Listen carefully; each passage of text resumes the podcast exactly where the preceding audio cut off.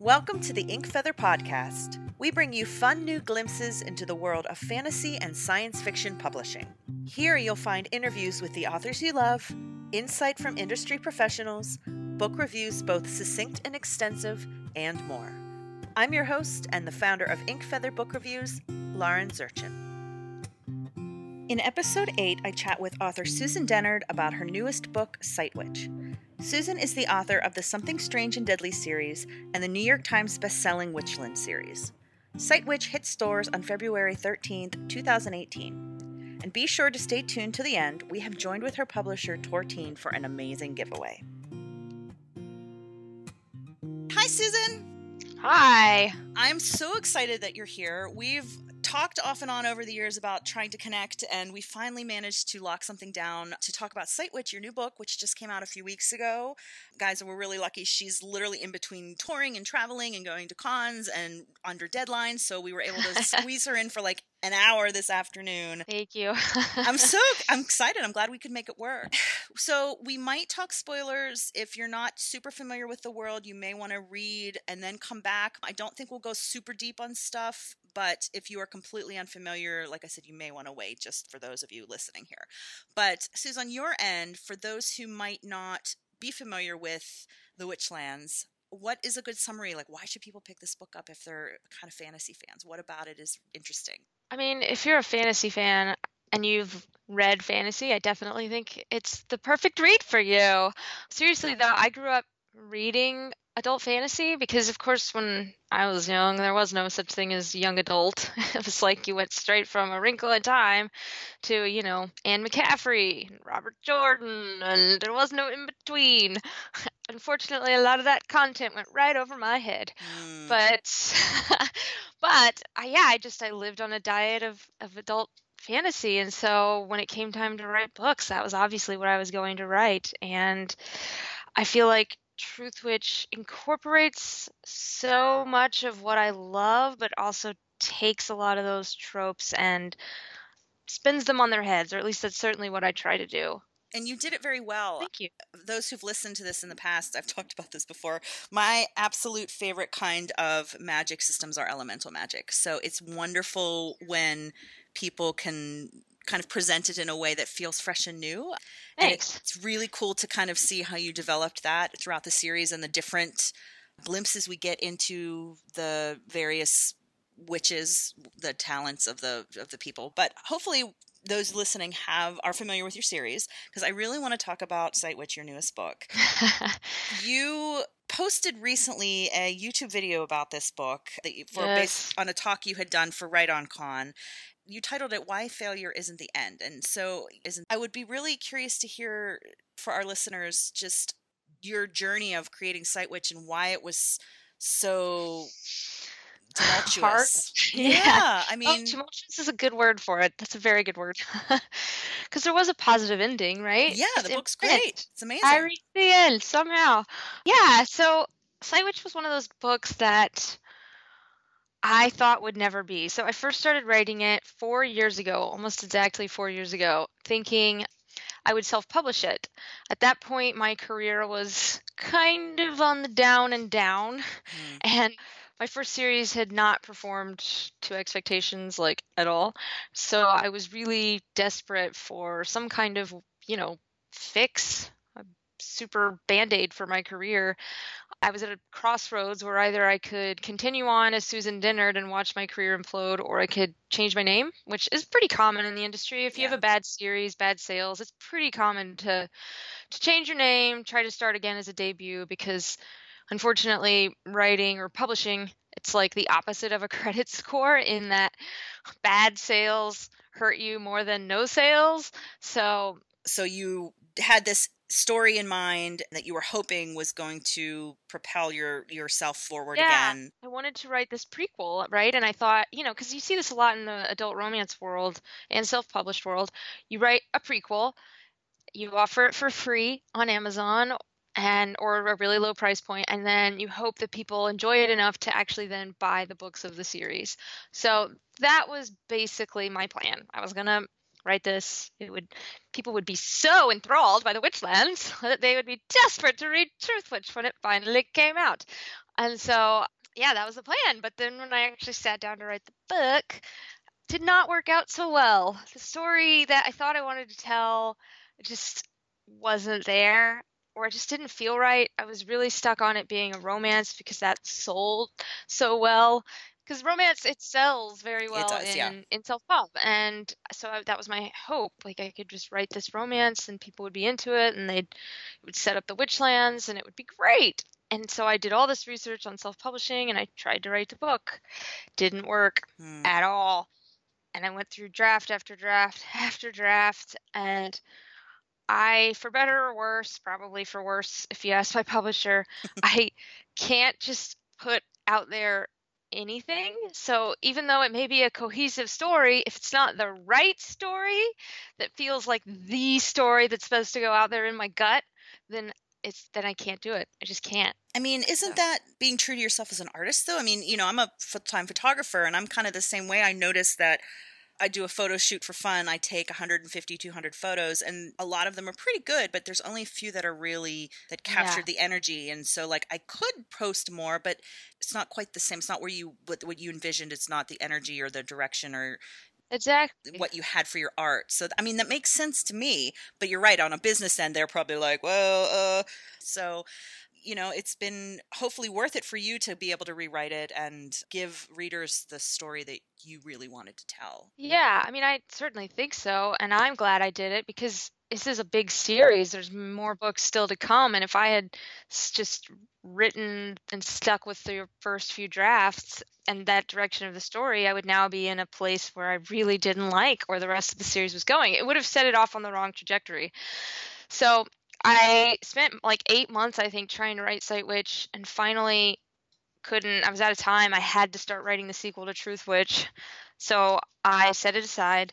And of course, to make, you know, to just to pour salt into the wound, I had been offering a free writing course the whole time I was doing oh this. Oh my god, this killed me when you told me this or or Oh, not yeah. me, but like the video. I was on just the video. yeah. Oh no. I mean, I'm very transparent for anyone who follows me online. Writing advice is literally what saved my career, and I've been doing it for a long time. And I'm very transparent about the ups and the downs and the really crappy feelings that come along with being a writer. Mm-hmm. And so, one of the things I wanted to do was like show people a first draft as I wrote it.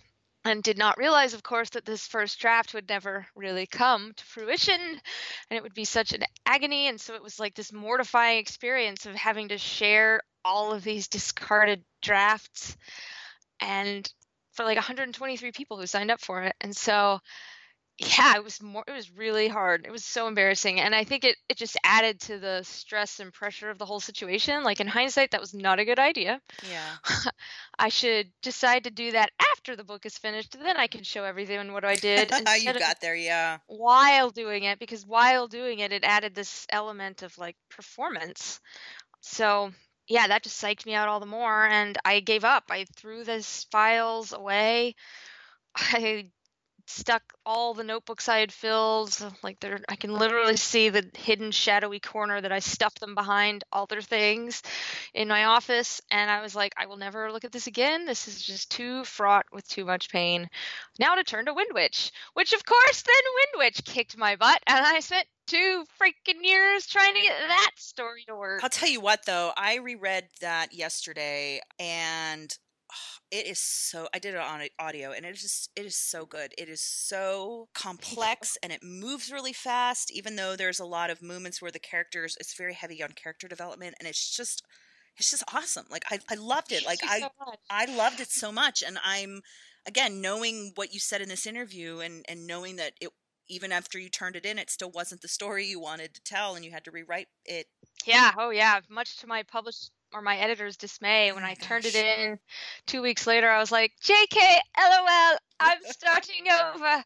And Oh, I mean, no. I bless her because I know in house she was probably getting so much pressure and I threw her under the bus on that. But I just, I had to stick to my guns on the story. And I'm so glad I did because now, like you said, I mean, you and other readers have, have really ended up loving the book, which made it so Yeah. worth it. I really liked Truth Witch, but I really liked Wind Witch. Thank you.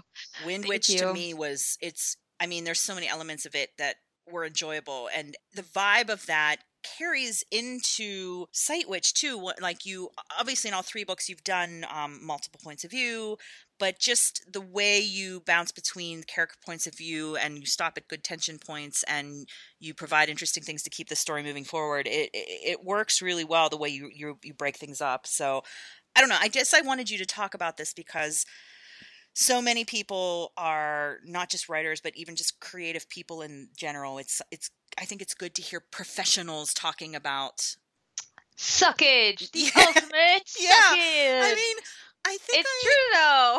I, I, remember talking about or hearing an interview. I think it was with Eddie Redmayne and Andrew Kendrick, and they were talking about he was talking about how he did this interview for The Hobbit, and he was like this horrible Bilbo Baggins, and they were like, no, no, no, and this is you know the Oscar winner Eddie Redmayne. Yeah. And Anna said she's like, I I really am glad you told that story because it it just shows that you know you you you sometimes we suck you know and this is just what art is so yeah so that's why i wanted to kind of go into that first before we dig into the story because your happy ending at the end of this of your video and what you talked about was that when you finally did sit down to write this book again, it just flowed and it yeah. was oh, easy to write and beautiful. Thinking about it, and so, so I actually want to talk about joyous. that. Yes. I am a voracious audiobook person, but I knew I had to physically read this book because yeah for those of you who are listening who maybe haven't picked it up yet, it is journal entries, it is sketches, it is excerpts from different manuals and books. It is really cool. And I'm actually, I'm like 15 pages from the end. I expected to have it done. and I even pushed my interview with Sooz today because I was like, oh, I want to get this done. And I, I think I just got so immersed in all the maps and stuff. And like I kept flipping back and it was so cool. I, I'm really curious how was your writing experience in regards to the difference between writing just multiple points of view and actually creating almost more of a multimedia uh, project in yeah, a sense? That's a good question. So it was definitely a surprise when it that it came out in this format because obviously the first the rest of the series is more standard third yeah. person limited point of view and I had assumed that this would be certainly that's what it was when I tried to write it 4 years ago but yeah, when I sat down last winter because my editor was kind of nudging me like, "Could you please do this? We would love you if you would do this." Mm-hmm. And I was like, "I'll give it a try, but I'm kind of a broken writer right now. No promises." I mean, my confidence was yeah. shot after Sight Witch and then Wind Witch had just been so hard and you know, I had failed and sucked so badly.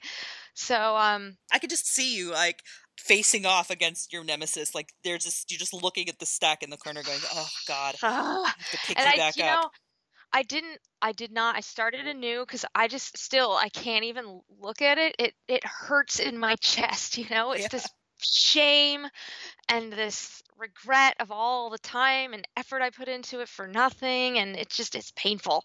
But mm. I started anew and I don't know, I just I was like, let's just for you know for shits and giggles i was like let's try this as a journal one night as i was falling asleep and then i was like i kind of like that and so it took me a few false starts, which is totally normal for me. I usually have to try a few different entry points before I figure out a story. But after like a week of, you know, sort of dabbling, suddenly I had this opening line, Tansy was summoned today, and the story just kind of went from there. And it was it was so not what I expected because one, there's really no romance. There's a little bit of romance. It's really mild. You're right. It's yeah, it is not the plot at all. It's, it's a multifaceted plot. I mean, obviously the base plot is what happened to her sisters and she has to go help them, but there's so right. much more. You learn the backstory. You learn. You see her and Kullen you know meeting and saving each other and kind of having this journey. And it's really interesting. I guess why I'm, I'm thinking about this specifically was I know from other writers I've talked to, and just I guess the process in general, you guys often write so much backstory and side story that the readers never get to see. That, you know, like you have to explain yeah. the history of a culture so you know what you're saying or whatever. And you really got to present more of that in this book than a lot of yes. books get to. And I I mean, that must have been I really love, fun. Yeah. I'm a I'm a world building geek. I would do it all day if I could. I'm also a really big gamer and one of the things that I love especially about really immersive RPGs is how much you get documents in the world. You know, you'll Mm. be playing Skyrim and you can read a book in the world. Dragon Age has its codexes. You know, you you have all of these in-world documents that help make the world feel bigger than just the story that you're playing. And I love that so much.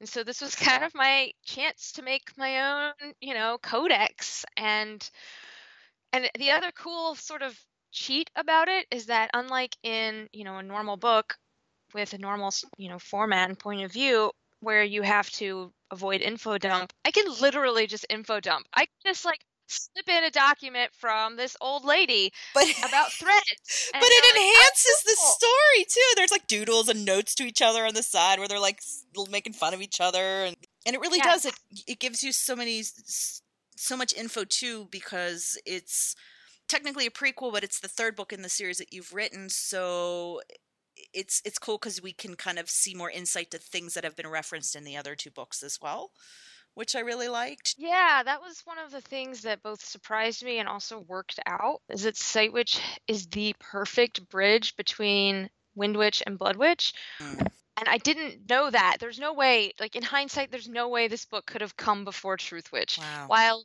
it is set before it, it is not meant to be read before it. Yeah. I don't think it would have any of the significance that it does have if you haven't read the first two. I would agree with that as a reader because I saw that it's listed as 0.5 and I was kind of yeah, like which I keep trying to get them to change. It should be 2.5. Yeah, I I agree, I agree, but it again, it's uh, I get their logic obviously because you said it takes like like a year before the first Right. book, but yeah, it, it's it was really neat to go. Oh, this was you know the the like the lament that is referenced a few Yes. times, and it's like we are in this woman's head, and it's this this character that you know whose lines and whose poem from a thousand years ago is talked about is now we're in her journals. It was really cool to get inside her head as a character. Thanks. I loved she was a surprise character too, and I loved it when she appeared. I was like, "Oh, I want to tell your story and your little romance." It's great though because it, it does set up what's coming in the next book, Hmm. and so that helps a lot. I, I realize that not everyone's going to read it because it is a companion, so I'll still have to do some of the legwork in Blood Witch to repeat things, but it is there and.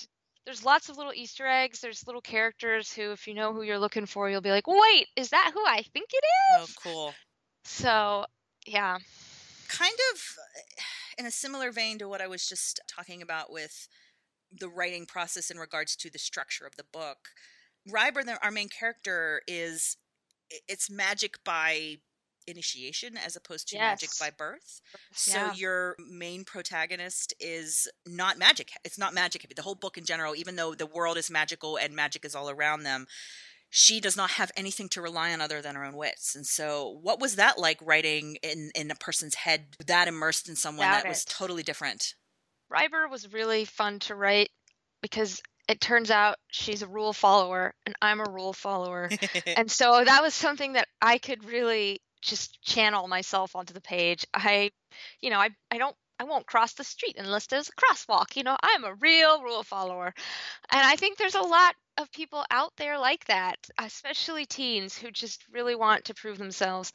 And I, I actually worked with a black woman to write her because she is black and I wanted to make sure that that was authentic. And that was one of the things that my reader said was like as a woman of color we have to follow the rules and work that much harder. And so that story is really true to my own experience.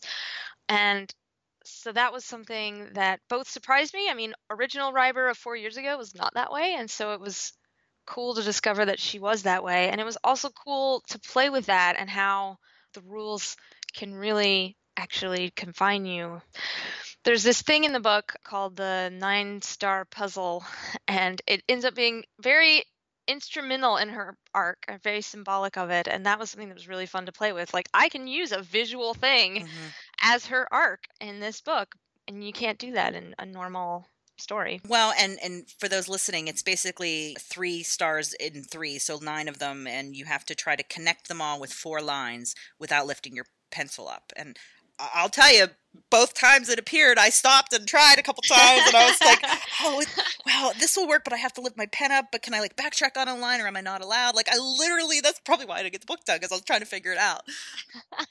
So again, very cool immersive experience in the story. But yeah, again, I don't know, as as a reader being in Ryber's head, the voice was it was really interesting because again, not only with the rules, but the magic comes in her mind from following these rules and eventually she will be able to have the sight witch power hopefully is what her intention is and uh, you know be able to see visions and you know remember perfectly and all of that good stuff that comes with that power but to have been in the head of these amazingly talented magical characters for two books Right. who are not only talented but like unusual and rare and to be in that and that's like a talking point to then go to someone who's just a person doing her This thing person just really wants magic, and on top of that, she's been told she will be special, and now she's not special. can you I mean, imagine that's that pressure Horrible. Yeah, I mean, yeah, a lot of, and I think a lot of, especially teens, understand what that pressure's like. You know, you you need to perform, you need to get into a good college, et cetera, et cetera. And to not be able to, it's a horrible feeling. And in hindsight, that's basically what my experience with Sight Witch was. Perform! Yeah. Must create this special story to bring everyone in. And what happened? I failed. so, But again, you even said this too that was it really a failure when you look back? I mean, I'm sure that felt in it in the moment it was, but you had to let it simmer, and so forcing it was probably the bad decision as opposed to just yes. the feeling of like not bringing it to completion because it really wasn't ready to be birthed into the world yet. You know, like it wasn't. And as hard as Sight Witch and Wind Witch were, and they ate up three years of my life with incredible pressure, and it's it's always weird because it's just a book, quote unquote, but it's it's my life, right? It's my career, it's my livelihood, it was my future, yeah. my name. So it was very intense three years and they were hard and at the time i hated them but in hindsight they taught me so much about my my creativity and how my brain actually operates. So now i know that i need to simmer. Now i know that there ain't no shame in not writing every day. In fact i am someone who does better not writing every day. I am more productive in the long run if i work in these sort of cycles of writing. And and I mean, obviously, that's part of your process, like you said, as an artist that you have to discover and yeah. And Yeah. I mean, that gosh, this just reiterates for the millionth time that you know you can hear a million stories of how people do it and their structure and their day, and you just have to do what feels good to you. Um, I mean, I know an author who literally writes all night long. She sleeps during the day, and her husband takes care of the kid during the day, and then while the baby's, yes, she writes all night. Like that is literally their schedule, and and that's that just works for her it does. It's it's crazy. and that's the thing too though i think i think it's good to explore what other people do i mean gosh i really wish i was a write every day kind of person but when you do kind of finally figure out what you need and also what this book needs because every project is different Yeah. yeah it's very liberating so writing the next book blood witch has actually been all things considered a dream So, is there anything you can tell us about Blood Witch or where the characters are going or any little tidbits or anything? Um, well, we'll definitely see a lot of the setting from Sight Witch again in Blood Witch, Okay. which is cool because I, I love that spot. it is very important, and I think Sight Witch, what it did for me too, as a as the creator of this world, it helped me really get down on paper the broader scope of what's going on. I knew what it was writing Truth Witch and Wind Witch, but now really all the clues are there some of things are answered a lot th- a lot of things aren't but all the clues are there for the reader now and that helped me really moving forward with blood witch too so we see a lot of the, the settings that are in sight witch we learn a bit more about some of the mysteries that have been planted there and i don't know i'm really excited about Aeduan. he's just He's awesome. he's such a strange character He's so great. and He's such a weird dude, but delightful. like I really like him as a character, and he's this super serious, rigid, kind of strange. Yeah, he's just weird. He's got a weird demeanor about him, but yet he's he's what I say about him and Iseult both because of the nature Aeduan because of the nature of sort of his past and Iseult because of the nature of her magic. They are both people who tell instead of show. And so it's very interesting to write them in a way that for those of you who don't know, the normal sort of rule is that you show don't tell.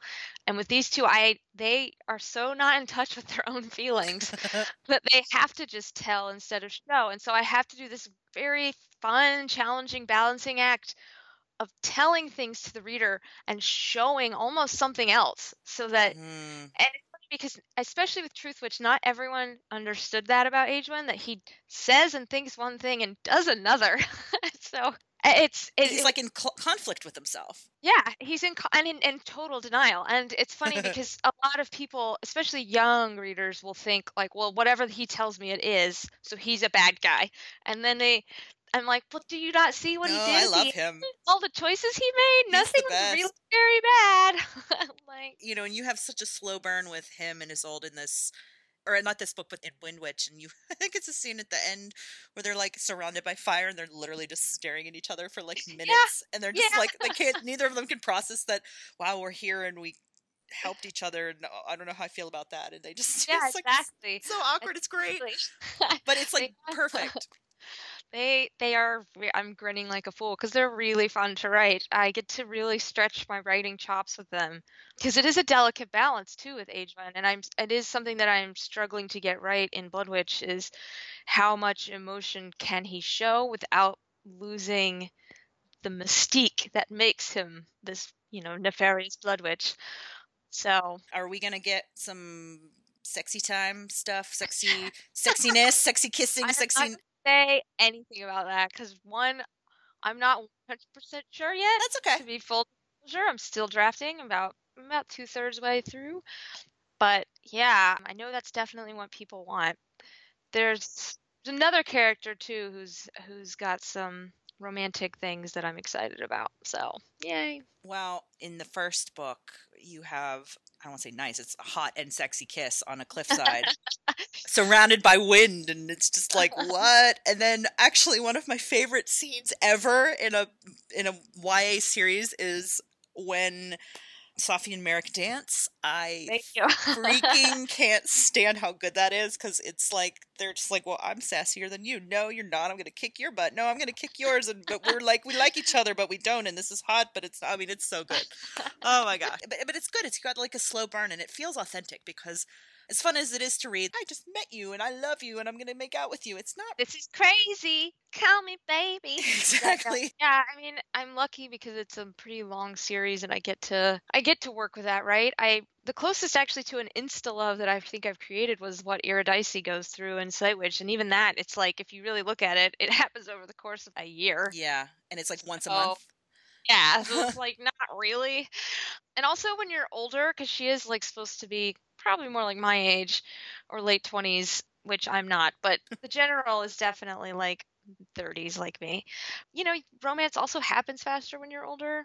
But as I was saying, I get I get the luxury of multiple books in which to really change dynamics between people, and I can do it in a way that I think feels natural. There isn't really any insta love. I mean, Merik and Safi have instant chemistry. Yeah. They also think the other's dead. So what happens now? Wah, wah, I don't know. Before we wrap up, have you read anything good lately, or are you just so immersed in drafting that you can't even look? I it's funny because Sight Witch and Wind Witch broke me as reader. I was so burnt out that I couldn't even read, which was quite an identity crisis for me. And it lasted probably, you know, three or four years as I on Sight Witch and then even up until recently. And I know that I am fully healed as a writer because I have been able to read again and it's been so awesome. I I picked up The Cruel Prince by Holly Black in January and I devoured it in like two days. I, I haven't read it yet. She's the night writer, by the way. Oh, that makes sense actually. Now that you say that, I mean, that, I don't know if that's current. I haven't spoken to her recently, but from when I talked to her about it, that was her schedule. And she, they kind of like her and her husband alternated life, and it, but it's what worked for her. And I was like, all right, Yeah. cool. do what you got to do.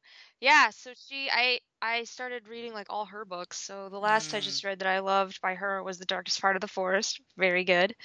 She writes really good romance. Have you I read Coldest Girl in Cold Town yet? Yes. That one is my favorite The by her kiss, yet. the vampire, uh-huh, sexy, uh-huh. like blood kiss. So good and like so she does this she has this amazing ability. Oh. to have a twist at the end and she has it in all the books I've read by her like there's always just this final twist where you're like, what? I didn't see that coming, but I should have. Yes. Oh my gosh. And I love that because definitely try to do that with my own books. So I, I am worshiping at the altar of Holly Black right now. hey, there's that's a good place to be. It's always good to get recommendations from um, from authors and just like what they're connecting with. So, well, we're gonna go, guys. We'll have some more interviews coming up soon. And thanks again for listening. And uh, this is Lauren signing out. Bye. Bye. We've teamed up with Tor Teen to give away a set of all three of the Witchlands books currently out. Be sure to enter the giveaway on the blog post for this podcast, located on inkfeatherbookreviews.com. I'll also include a link in the podcast info. The giveaway is open until midnight Eastern Standard Time on March 15th and is for North America only.